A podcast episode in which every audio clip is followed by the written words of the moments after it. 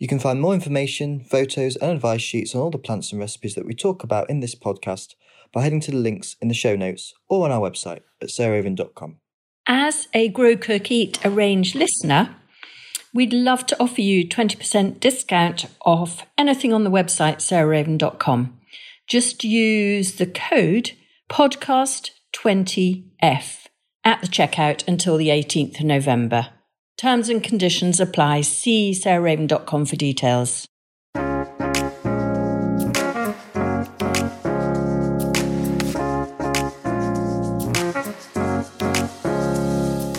Welcome to Grow Cook Eat Arrange, the podcast of me, Sarah Raven, and my great friend Arthur Parkinson, who's not here today actually because we're going to do a food and growing veg episode. And I really wanted to interview Julia Parker, who is somebody who I've known vaguely at a distance for about 20 years.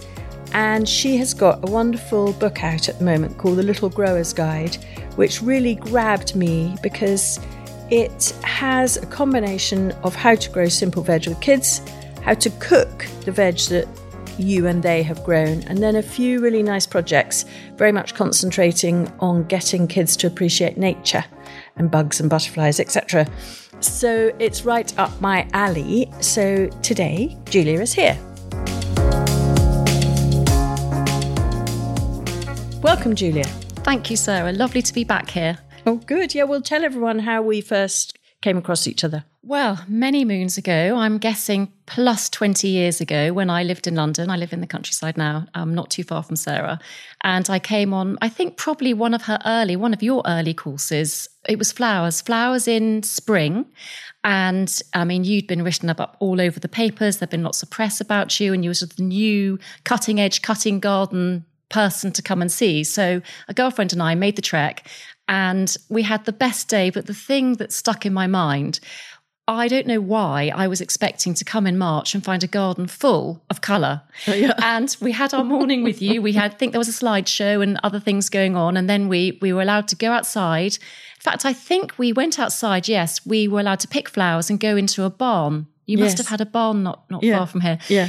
And I remember going out, almost running with my friend to go out to find the flowers to see a lot of green. And I thought, my goodness, how am I going to pick anything from this? And then I thought, no, no, Sarah said pick things in bud. And particularly you were talking about poppies, your Icelandic poppies, I think, the big ones. And I found a few with a bit of colour and uh, went inside. And, and you were absolutely right. By the time we got inside, and we had lots of fillers as well, went in and they were beginning to open. And then we drove home, and still the poppies were not quite open. And then I remembered you'd said in the morning, you can use a hairdryer. Oh, yes. So out the hairdryer came, and I did have the most amazing orangey, yellow, and green posy arrangement that lasted ah. long over a week. Oh, and lots of Gosh, tips. You've got a good memory. wow, we were so impressionable. It's funny the things you remember, but it was such a brilliant course. Nobody had taught flowers and picking and cutting like that before. Aww. So pleased to have come. And then obviously I followed you and watched your rise to fame ever since. And it's been lovely. And then you'll move to vegetables. And on the back of that, I grow fruit and veg and teach a few people locally about what to do. And, and it's just fantastic. So, oh, yes, thank you very much. That's so nice to hear. That's wonderful.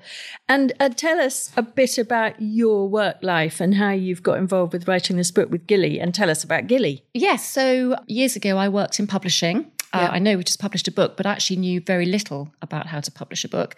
I was on the photo side, so I was a picture researcher. Right. And I got myself a job for a part work. Now, a part work is a weekly magazine where people subscribe and not sure they're truly aware that they're subscribing for possibly over 100 issues. But wow. anyway, I blagged my way into this job because it was a proper picture researcher for solely one magazine yeah. and it was called Successful Gardening. Mm. Although I was interested and had a garden in every flat and balcony and house we had, I sort of played at styling a little bit. So I threw myself in at the deep end and I got to know all the lovely photographers. So Andrew Lawson, Jerry ah. Harper, Clive Nichols, Marianne Majerus, the whole lot. And I would ring them and I'd say, oh, you know, good morning, for example, Andrew. And I'd say, oh, actually, Jerry was the funniest, you know, can you source a photo of such and such great Latin name? And I would always pronounce it incorrectly. So Oh, yeah. Joey would correct and laugh, and then we'd carry on. And Actually, that's how I learned. And my knowledge just became, without realizing it, Yeah. quite large with Latin names. And now I'm pretty much nearly there. Thanks to that, to the job. And I grew to, well, I loved gardening anyway, but I grew to love it all the more because day in, day out, choosing beautiful photographs. I mean, okay, step by step do feature as well in a teaching gardening magazine, but Sure. I, you know, we went abroad, we went to Paris to meet the Paris photographers, went to Holland, and yeah, I just absorbed all these beautiful pictures and sort of one day thought, I want to have some of that. Yeah. So that's how I started. And and then I did that and then eventually I'm publishing changed a bit. I went freelance and then we moved and I had my children, two girls. And so I grew things with them with the knowledge I had. So London we had a small garden, but I grew some things when they were teeny tiny and toddlers.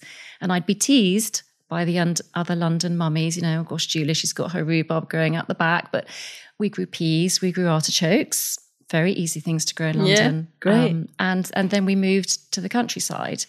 And publishing, as I said, had changed. It went digital by this stage. So people like me, not really needed. no. Anyone could access photographs online. And so I focused on the girls and the move. And there was a quite a large garden with our house, but not looked after, part walled garden, redundant, rickety greenhouse falling down. And so I took to it and I focused, focused on the new school, the new house, and growing some things, and I filled mm. it. Fabulous. And that's how we're here today, really. So I people would come and say, How do you do this? And I would give little lessons in the sitting room about what to do, thinking, gosh, I'm sure I don't know more than you. But I did. And and that grew. And then I came across Gilly probably about 12 years ago. Our husbands worked together, and she was editor of Sainsbury's baking magazine. And she asked me to write an article for a Tesco food magazine. And I said, Well, that's lovely, but I can't write. I'm a, a visual person. And she said, No, no, anyone can write. I can hold your hand. So we ensued, and the Parker's Patch name was born because that's the name they gave me. And I had a double page spread in Oh. Tesco Food magazine called Parker's Patch on what to do that month and then harvesting and cooking and what would be a good thing to use these or the, the crops and the produce for. And that was our connection. And that lasted for about 10 months. And then very sadly, it folded. But by that stage, I'd really got the hang of writing, mm. surprisingly so, and loved it. So I missed it. Then Gilly's life changed and they moved to Singapore. And she has published to date five books, I think now. Maybe this is the sixth. And she decided she wanted to do something with gardening. So she approached me from Singapore and said, Come on, how about it? I know you can do it. So we put our heads together and we had weekly Zoom calls, or mm-hmm. actually FaceTime then. And we set up a Google Drive and we started writing our book. Wow, that's so great. And how long did it take? About a year, probably Yeah. over a year to put together. It was good having the weekly virtual meeting Yeah. because it gave you It kept you going in a way. Absolutely. Yeah, yeah, It's yeah. quite Yeah. easy. I mean, you must know to sort of be distracted and do other things. Yeah, absolutely. But so um, I'd love to concentrate on a few of the things in the book which particularly grab my attention and we can chat about them, but also do, of course, chip in with any Yes. that you want to talk about. I was very excited to see gutter pipes appearing in the book because I'm a huge advocate of gutter pipes. I love them. And so, do you use gutters or guttering? I never know whether you call them gutter pipes, which I think are the down vertical, or guttering, which I think they're the horizontal. But I don't know. I call, I call it guttering, but I think it's absolutely brilliant. Yes. And some I've got a few holes drilled in the base and some Yeah. I haven't. I don't know how you do you do holes in the base? No, don't anymore. No. No, it's interesting. Um, I'm not sure it makes much difference. So I love them for things like lettuces, Mm. um, shallow rooted things that need the warmth. The thing about them is, I don't know if anyone's listening has uh, familiar with the gutting, but they're you know shallow bits of gutting that would hang on the side of a roof and. You fill them with multi-purpose compost, and you can scatter some seeds. And I don't even cover the lettuce with compost hmm. because they germinate very quickly, and they need the warmth and they hold the moisture Yeah. but also they're quite good as a holding base. Yeah. So, yeah, so you do the same thing. I mean, they're brilliant and they fit on window ledges because of the size of them. Yeah. So, about springtime, I can have the greenhouse full inside and outside of the guttering. Yeah. And I just thought it was a good thing to include in the book because you can have them cut to any size. Absolutely, So, little absolutely. people could have little sized ones. Yeah. And yeah, so that's that's how I use them and, and I've loved them. And yes. And you're completely right because they're often black. They absorb any heat going so that they're almost like a mini propagator. Yes. So I'm a massive fan too. And the other thing that I have found with children is a really wonderful thing to grow are potatoes in containers. And I think it's that sort of magic of turning them out and one by one, like sort of prizes in a lucky dip or whatever, Yes. out the potatoes. I mean, I still send my husband out to um, dig potatoes. He like he prefers to do it with his hands rather than with a spade, and he just loves it. He- you know, if potatoes need to be dug, Adam's Adam's Adam's the one who who's who's racing out the door, and I can tell you, potatoes are the only thing, and he he loves it. But for that lucky dip thing, but it's great you've included those. Well, because as you so rightly said, they are quite easy. They're difficult to get wrong, aren't they? Yeah. And actually, containers, Ah, we called it a sack of potatoes because we thought that was quite fun. A lot of our projects have headings. And it's easier then, as you said, I say, tip out the sack and see what you've got because I do rummage when I grow them in the ground and I often miss potatoes. And then the following season, they can be a little bit of a pest. Mm. Yes, so we did the sack of potatoes. And I mean, Gilly's son turned them out for us. He must have been 11 then. We had her Gilly's children modelled in our book, and a couple of my friends' children did too, which was fun. And um, yes, so I just got to make sure, and everybody, if you grow them in a container, that you water your potatoes yeah. quite a bit. That's the only thing I'd say you've got to remember to do. But other than that, potatoes, you can plant a seed potato and ignore it, leave it alone, and it produces these magic Yeah. potatoes, doesn't it? Yeah, it yes. does. For the book, I grew uh, International Kidney, which is Yeah. known as Jersey Royals. I don't know. Do you do you have a favourite potato or? for forcing, uh, do you know all those ones like Foremost and Express, I which are meant to be for forcing or for early, I find a bit tasteless and, mm. and not so nice. So I, like you, do grow international kidney, but my favourite for forcing is a variety called Anya, Oh yes, but yes. it can be quite difficult to get. But I'm I'm a massive fan of waxy potatoes, so that's why Anya is a really good one. Yes, yeah. The the other project that I love in the growing section of the book is the one that you the project you call Sweetie Peas. So will you talk us about that? Yes. So, Sweetie Peas, we wanted to think of things to encourage children to grow all year because a lot of people hear, oh gosh, you brought out a gardening book. That's just for spring. And we wanted to prove to people that you can grow all year. You don't even need a garden. So, for those of you that have a balcony or you don't have access to outside, it's very important to know that you can still grow. And again, children have such a small attention span that growing, well, sweet pea shoots is what we grew, which I'll come on to. They germinate very quickly. And that's Well, pea, edible pea shoots, not sweet pea. No. We've got, we've got to be clear with everyone about that. You don't grow sweet peas and pick those because they are not edible. Okay, everyone? So have you got that? It's peas and the pea tips, not sweet peas, but they do taste really sweet, but they're edible peas. Okay. Very well said. Thank you. Big warning. Yes. So we sowed pea seeds, which are general, normal, any variety of pea seeds to grow something called pea shoots, which are quite an expensive salad if you go to a supermarket or farm shop. So it made sense to grow a lot of them in a tin. So because we thought a quality street tin was fun. I found an older one at, a, at an antique show. Um, we're very keen on reusing and recycling anything and everything that we used in the book. And so I threw some seeds in some compost and scattered some water on, covered them over, and very quickly the pea seeds germinated. And they grew very quickly. And they are fascinating for children because the thing about pea shoots is that they taste of pea. Yeah, I know. You don't expect that. No, no, and expensive. So why Yeah. wouldn't you grow them at home? Yeah. A bag of pea seeds is not much, and a bag of pea seeds you wouldn't sow them all in one go. You'd save them.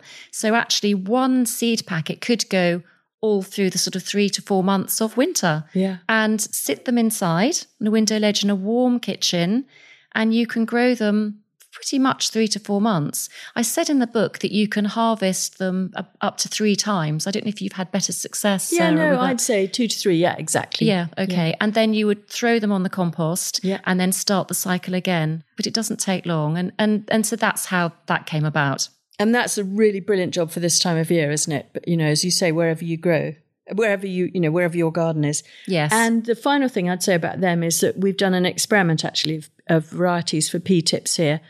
And we found that you simply can't taste the difference between um, expensive varieties like Hurst Green Shaft or relatively expensive, or even more expensive varieties like Nairobi, which is actually my favorite pea variety, which is a sugar snap, and those boxes that you get often in the soup department in supermarkets called marrow fat peas. Yes. And they're literally, they're for thickening soup and they cost often under a quid for a box, a little box of them. And they taste exactly the same as the others if you eat them at the pea tip stage. That's interesting. That's a great tip. So we can add that into the sweetie pea, but Yes. not sweet pea Yes. um, tips. and then um, on to the cooking, which I know you said when we were chatting before that had been mainly Gilly's department, but there were a few recipes that really drew my eye. And funny enough, we had something similar to this last night for supper. So I'd love you to talk us through sticky salmon. Oh, sticky salmon, yes. So my girls are a little bit older than perhaps the target age group of the book, which is up to about 13. But Gilly's recipes are for everyone, for no matter what age you are. And so the sticky salmon is delicious. It's a very simple piece of salmon, but we grew broccoli to go in the dish. And with the added addition of ginger and some lemon and yeah, it's it's easy to make. You bake it in the oven. It's a bit like a one pot wonder, actually. Yeah. And takes about 20 minutes because salmon is a fast Yeah. cooking fish, isn't it? Yeah, very, yeah. Um, and it's really, really delicious. And you have store cupboard ingredients that sort of go to things that you can use. So I thought Gilly was very clever with that. And it's my girls definitely took that to uni and made that at Union. They were clever. They'd find a side of salmon and chop it up into pieces rather than buying an expensive salmon steak. Yeah, yeah, yeah. Um, but no, that was good. And, and you could grow your own garlic and your ginger that also is in the dish. But I, I'm all for easy dishes.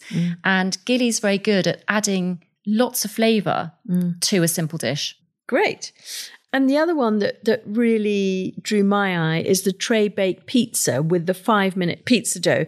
Because we make pizzas here if we have people to stay almost every weekend. Oh, do you? And we have a pizza oven here. But I, um, it's the first thing. If I get up on a Sunday morning and I know we're having pizzas for lunch, I'll make the dough straight away Right. because it, it just needs, with yeast, it needs that four or five hours really to get that lovely biscuit texture. So you get the sort of air through the flour, but you, and then it's not, I don't like deep pan pizzas. I like the sort of biscuit ones. But I love the idea of this five minute pizza dough if I forgot to make the pizza. And it's using a self raising flour, isn't it? Yes, it is exactly. So that that replaces the yeast really. So it's just much easier, and it makes it slightly easier for the children to pull apart. Actually, is the difference it makes.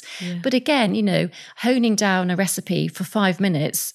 Busy mums or dads, you know, you don't have much time. I mean, you get up and you plan it. Yeah. But often when you've got young children, you can't plan those things and they're always hungry. And they love pizza, don't they? So, no, that was how Gilly came up with that. And it was just brilliant. I mean, literally five minutes is amazing. Not many ingredients. Also, well, pizza dough doesn't take many ingredients, but that was clever. And then just, you know, you could even make your own tomato sauce to go on it from our book. And then you can feed them quite quickly, whether you have a pizza oven or not. Yeah. Just in a really, really, really really hot oven, the Well, hottest you can get your oven to go. Yes. So for the book, Gilly made all the recipes in my kitchen. And um, I just have an Aga, and um, she was doing everything. It's not a very big kitchen, but she was amazing. So the Aga was belting out the heat, and the pizzas were in, and the cake was back in, and I'd grown everything as well, all the ingredients. So that's why some things in the pictures don't look as if they've been polished and perfectly picked, because actually it's how they look. Yeah, that's great. Um, but no, so it was a, it was fun, and then obviously we got to taste everything when Gilly was cooking it because Yeah. we did testing before. Mm. So, for example, her pizza dough was tried and tested, but we had you know the real models testing, Yeah. the real critics Good. during that week. Yeah, that's so good. And then there was one other that really drew my eye, or perhaps two others actually, on the recipe section. I love the idea of this 10 minute jam. Again, the simplicity of jam. I just spent the bank holiday weekend slaving over making membrillo and literally, you know, picking the, fr- it just took forever. And it was fun, and I'm pleased I've done it. But it was very. I had to get up at five one morning to oh get it reduced enough. Goodness. So anyway, I'm rather keen on the idea of, of using the chia seeds as the thickener Yes. and also reducing the amount of fruit a little bit so it's not too pippy because I love raspberry jam, but I find it, I do get the pip stuck in my teeth. Raspberries is something else, isn't it? With particularly homegrown ones, they Yeah. seem pippier than normal. Yeah. yeah. So that also brilliant. I mean, attention span for children, not having time to spend half a day over a boiling No. pot of jam. I mean, I've spent hours, Mm. particularly marmalade as well. But no, so again, very clever. And, you know, it's not a full set, but it doesn't matter, does it? That's No, the thing. not at all. The chia seeds are wonderful and also very good for you. Yeah, Very- really good. yes. Incredibly nutritious. Well, precisely. So Yeah. it's kind of, you often think of jam as being really quite bad for you because it's just full of sugar. Yeah. But again, Gilly sort of, you know, changed the recipe, made it quick, made it tasty, and it was really good. That was left over, which was a win win in my book when she left. Oh, yeah. Excellent. And then the final one in the recipe section is the Eton Mess ice cream cake. I mean, this just looks and sounds a, a, a complete corker of a recipe. I make a not dissimilar thing, but it's with coffee and Kahlua. Is it? That's the coffee yes, liqueur, the you know? liqueur, yes. and so not so child friendly. And it is amazing because the coffee cuts through the sweetness of the cream and the sweetness of the meringue, but it's rather similar in that you freeze it and then you can cut it in slices. And I, I do it often actually uh, for Christmas Eve and I put fresh pomegranates over the top. Oh, by the way, all these recipes that we're mentioning we'll put in the podcast notes. So, you know, anyway, most of them will be there. So I love the idea of this with strawberries because it's just so much more child friendly and using a pre made carton of custard. I think that's genius to make it a little bit less rich in a way. Yes, or less rich, easy. Yeah. Again, store cupboard if you need with your fresh custard, or you could make Yeah. make custard from the cupboard. Um, no, brilliant. And also the fact that she made it. I know it's called the Eton Mess Cake, but it looks quite classy, doesn't it? yeah, it? looks beautiful. You could use that for a supper party, which Yeah. actually I've done. Yeah. And simple, and you may or may not have to make the meringues if you didn't want to. There are lots of shortcuts there. Yeah. I actually do like the sound of yours, though, Sarah. It is. Well, I have to say, it's one of my favourite recipes ever, given to me by a very old friend who used to work with me here, uh, maybe about 15 or 20 years ago, called Tam Lawson. And I've probably made that recipe every year for probably half the dinner parties I've had Goodness ever me. since. Goodness Yeah. me, I might ask you to share after um, we finished yeah, recording. It's very, very easy. And it's you can make it months before, of yes, course, and it doesn't. yes. Well, the same with Gilly's, and also she's used strawberries because um, at, uh, sort of November, December, they're not they're not going to be homegrown probably, but you could replace that actually with any fruit. You don't have to stick with Yeah, strawberries. of course. I mean, so at this time of year, passion fruit would Yes. be great, wouldn't they? Yes. And you know pomegranates as i say maybe not so good for kids but yeah they probably would be Well, yes. and and pears and apples and- Pears would be good. Yes, Yeah. exactly. Yes. so anything and then sweetened it a bit with brown sugar or whatever yes. Uh, yeah. you know caramelize it a bit and then use it in the same way yeah that would be great that would be great any recipes that you particularly love and and, and want to highlight or should we move on to the no, no. I, I am a tr- I am a baker, so um, I feel we should include a cake. oh that would be nice yeah so tell us about your cake So Gilly did a cake just for me called the gardener's cake um, because I'm renowned for baking different muffins, seasonal muffins I call them, with whatever's in the garden. And so Gilly created a cake that was a healthy cake with parsnip and apple and courgette to make it moist for the children. And um, she used my favourite cream cheese frosting, which I could just eat by the bucket load, I have to admit. Hmm. And we decorated it and got the children to collect flowers, edible flowers in the garden. And when she made it, it smelt delicious, even before she diced it. And then the children, we put everything all over it. It looked amazing and we all tucked in. It was just delicious. So she's she's a clever girl. But we had to have the baking for me. Yeah. and edible flowers, I think, are a really good way of getting children into gardening and thinking about, you know, not in an alarmist way, but what's poisonous and, and what is edible. And I've certainly found that with, with my kids is that, you know, they know that all roses, all primroses, all pansies, all the dianthus family, they know they're edible because they've eaten them all their life. Actually, all dahlias. Yes, dahlias. You know, I can go on. yes, But- I discovered hemerocallis. Yes, Uh, yeah. yes. And all tulips too, but we've tried them. They don't taste particularly nice. And then, of course, with more punchy flavour, all the nasturtiums. And, um, you know, there are lots and lots, aren't there? But I think it's a lovely way of getting children to get into colour, but also into the fact that some things can be eaten, some things can't. And, and no, you're right because colour is so important for children, isn't it? I mean, Yeah.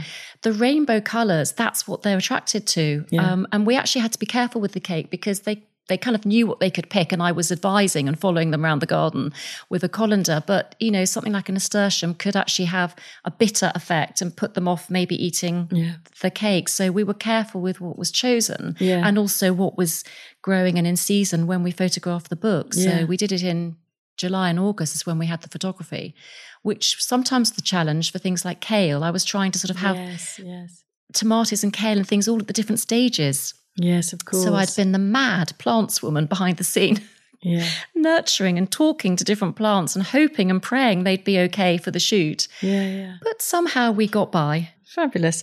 So let's um, move on to the last section of the book, which is the sort of projects that I don't know you've got. In my case, it would be grandchildren or friends, grandchildren, or ever coming to stay, because that's the stage I'm at now.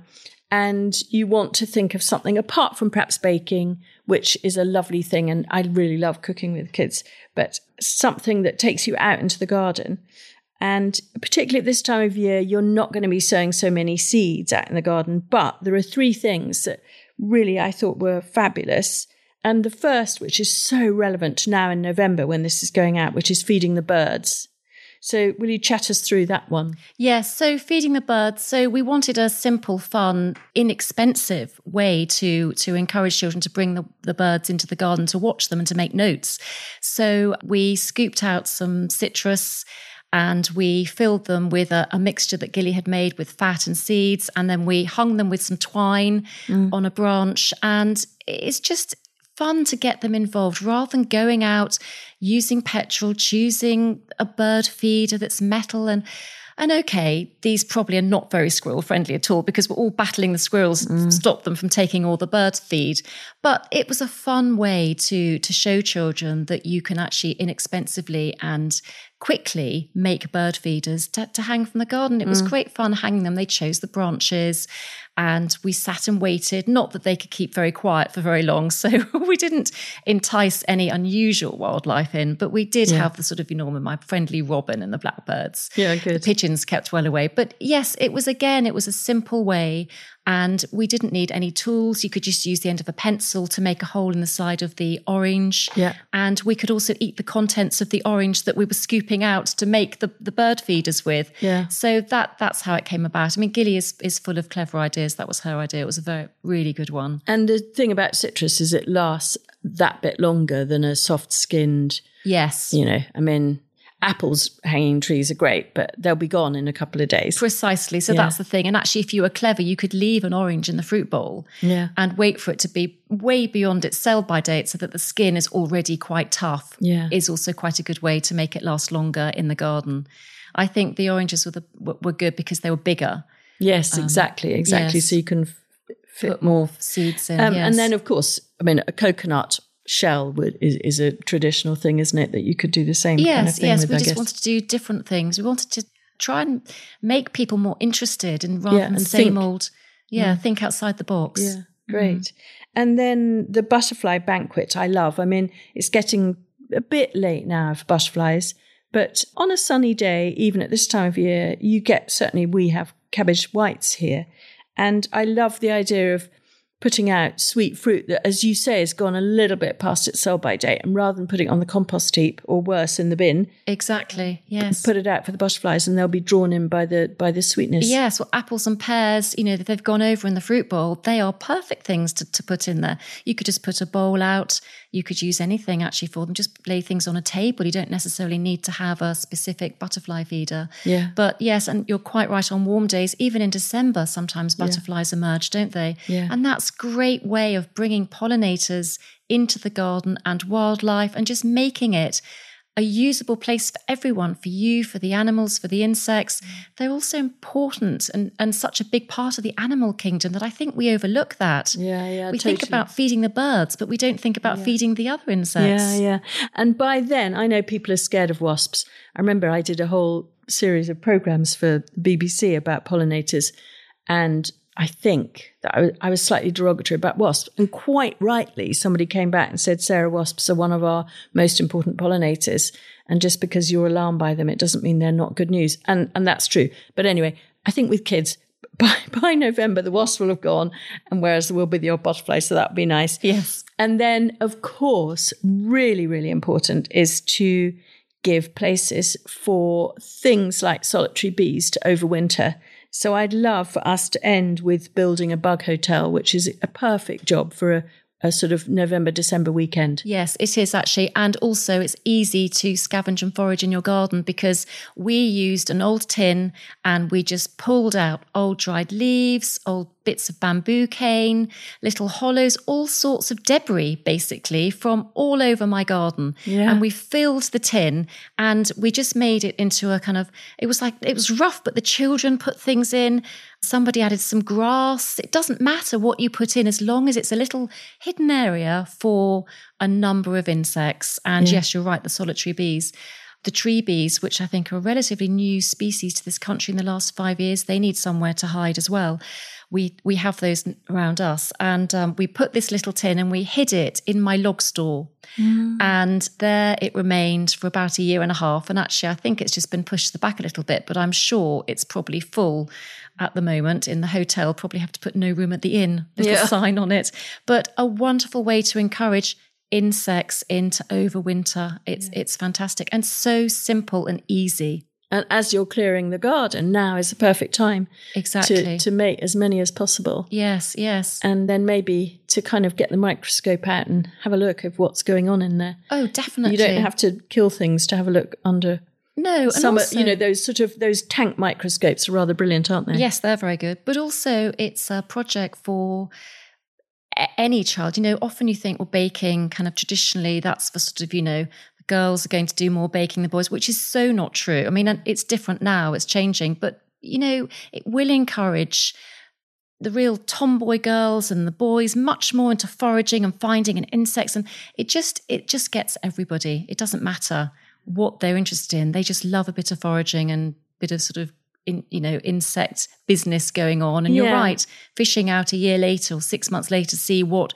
what's in there is really good fun Yeah, and the backyard as the sort of teaching space, not in a in a kind of classroom sort of way, but in a jolly fun sort of way. what in, you know scavenging around the garden what a brilliant thing to occupy children for 20 minutes Yeah, totally. Well, it's been so nice to chat. And Julia and Gilly's book is called The Little Growers Cookbook.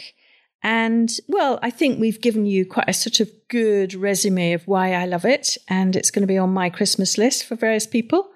And yeah, so thanks so much for joining me today, Julia. Oh, it's a pleasure. Thank you very much for having me on. And any any excuse to chat about the Little Growers Cookbook, it's a very happy time. Thank you. Thanks for listening to Grow Cook Eat Arrange. Next week, Arthur's back, and we're going to talk about trees, shrubs, and climbers.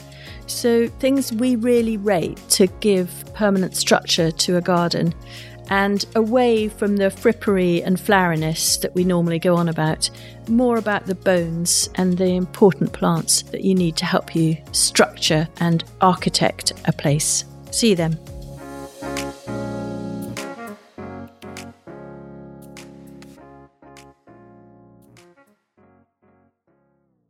A Grow Cook Eat Arrange listener, we'd love to offer you 20% discount off anything on the website sarahraven.com. Just use the code podcast20f at the checkout until the 18th of November.